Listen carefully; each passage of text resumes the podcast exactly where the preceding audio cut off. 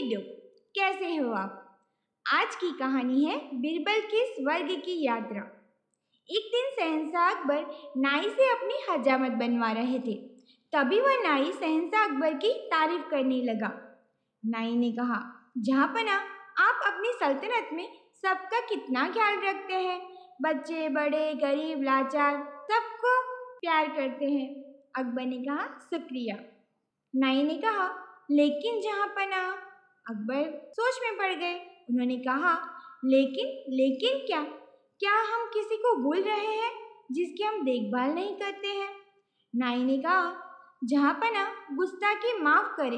क्या कभी आपने पूर्वजों के बारे में सोचा है जो दुनिया छोड़कर स्वर्ग चले गए हैं?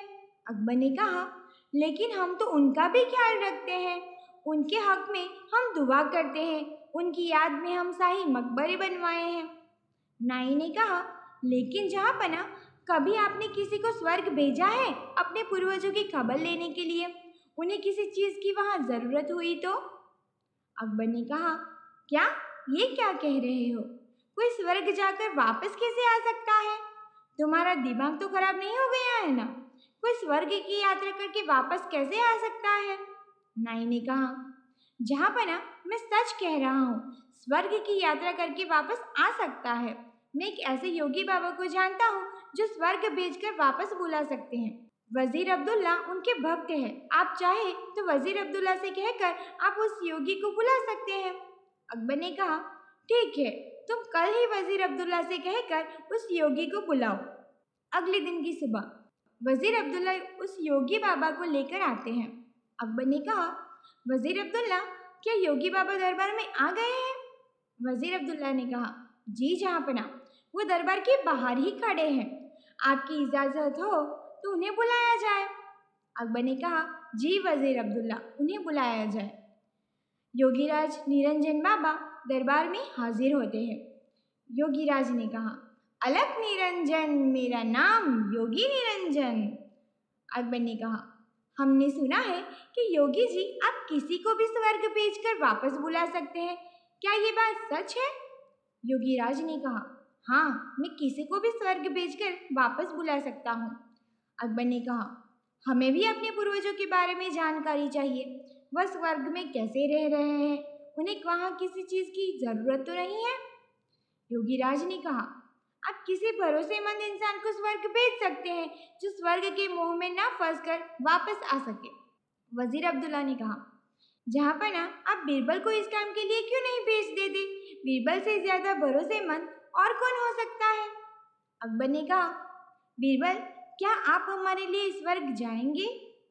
बीरबल ने कहा, जी जहाँ पना, मैं स्वर्ग ज़रूर जाऊँगा, लेकिन उससे पहले मैं बाबा से कुछ पूछना चाहता हूँ। योगी, इस यात्रा में मुझे कितना समय लगेगा? योगी ने कहा, इस यात्रा में कम से कम दो महीने लगेंगे, अगर तुम स्वर्ग के सुख के मुँह में ना फंसे तो।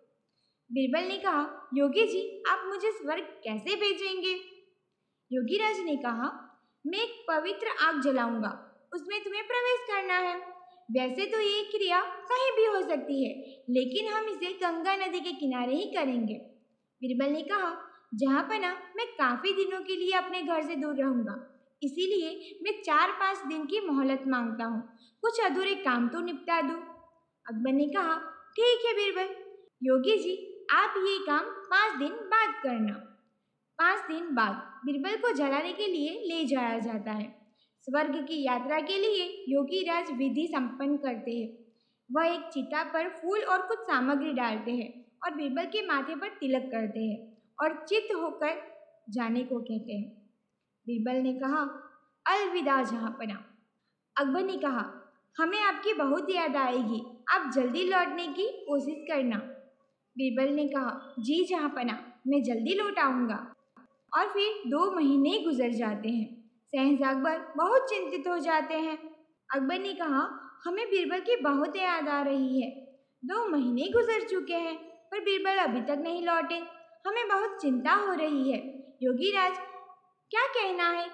वज़ीर अब्दुल्ला ने कहा जहाँ पना योगी बाबा ने ये भी तो कहा था कि बीरबल को स्वर्ग के सुख बहुत भा गए तो वो वह छोड़कर वापस नहीं आएँगे। अकबर ने कहा, नहीं, ऐसा कभी नहीं हो सकता। बीरबल ऐसा कभी नहीं कर सकता। उन पर हमें पूरा भरोसा है। उसी वक्त वहाँ पर बीरबल आते हैं। उनके लंबे लंबे बाल होते हैं, लंबी सी दाढ़ी। अकबर उन्हें देखकर बहुत खुश हो जाते हैं। अकबर ने कहा, खुशामदीद खुशामदीद। हमें आपको देखकर बहुत खुशी हुई। और बताइए स्वर्ग में हमारे पूर्वज कैसे हैं? उन्हें किसी चीज़ की वहाँ ज़रूरत तो नहीं है? बीरबल ने कहा, नहीं जहाँ पना उन्हें किसी भी चीज़ की ज़रूरत नहीं है। वे वहाँ बहुत खुश हैं। अकबर ने कहा, लेकिन बीरबल, आपने ये बाल इतने क्यों बढ़ा दिए हैं? बीरबल ने कहा जहाँ पना मेरे ही नहीं, वहाँ पर तो सभी के बाल बहुत लंबे हैं। वहाँ पर कोई नाई नहीं है ना, बाल काटने के लिए? इसीलिए उन सभी ने यहाँ पर जो नाई है, उसे बुलाने के लिए कहा है, ताकि वो वहाँ सबके बाल काट सके। अकबर ने कहा हाँ हाँ क्यों नहीं? हम अभी अपने नाई को वहाँ भेज रहे हैं, योगीराज, और वह नाई अभी यहीं पर है। वो इस वक्त हमारे मेहमान बनकर रह रहे हैं। हम अभी स्वर्ग भेजने की क्रिया करवाते हैं, योगीराज और उस नाई को बुलाते हैं। वो दोनों दरबार में हाजिर होते हैं, अकबर उनसे कहते हैं, योगीराज स्वर्ग में नाई की ज़रूरत है। आप जल्दी से इस नाई को स्वर्ग में भेजने की क्रिया शुरू करें। नाई तो अपने घुटनों पर गिर जाता है। जहाँ पना मुझे माफ़ कर दीजिए। मुझसे ये सब वज़ीर अब्दुल्ला ने करवाया था, क्योंकि वह बीरबल की शोहरत से जलते थे। बीरबल को अपने रास्ते से हटाना चाहते थे, और ये बाबा भी पाखंडी है। पता नहीं बीरबल उस आग से कैसे बच गए, लेकिन मैं नहीं बचूँगा। मुझे माफ़ कर दीजिए। अकबर ने कहा, क्या? इतनी बड़ी साजिश बीरबल के खिलाफ? सिपाहियों, इस पाखंडी बाबा और इस नाई को ले जाओ और काल कोठरी में डाल दो। और तुम वज़ीर अब्दुल्ला मुझे तुमसे ये उम्मीद नहीं थी। मैं अगर चाहूँ तो तुम्हें अभी फांसी पर लटका दूँ, लेकिन तुमने हमारी कई साल हिफाजत की है, इसीलिए हम तुम्हें इस देश निकाला देते हैं। सिपाहियों, इसे ले जाकर सरहद के बाहर छोड़ आओ और फिर कभी अपनी शक्ल मत दिखाना। और बीरबल से पूछते हैं अच्छा बीरबल मेरे बुद्धिमान दोस्त, ये बताओ, तुम्हें इस साजिश का कैसे पता लगा? बीरबल ने कहा, जहाँ पना जब मैंने योगी राज के मुँह आग में प्रवेश करने वाली बात सुनी तो मुझे लगा, दाल में कुछ काला है।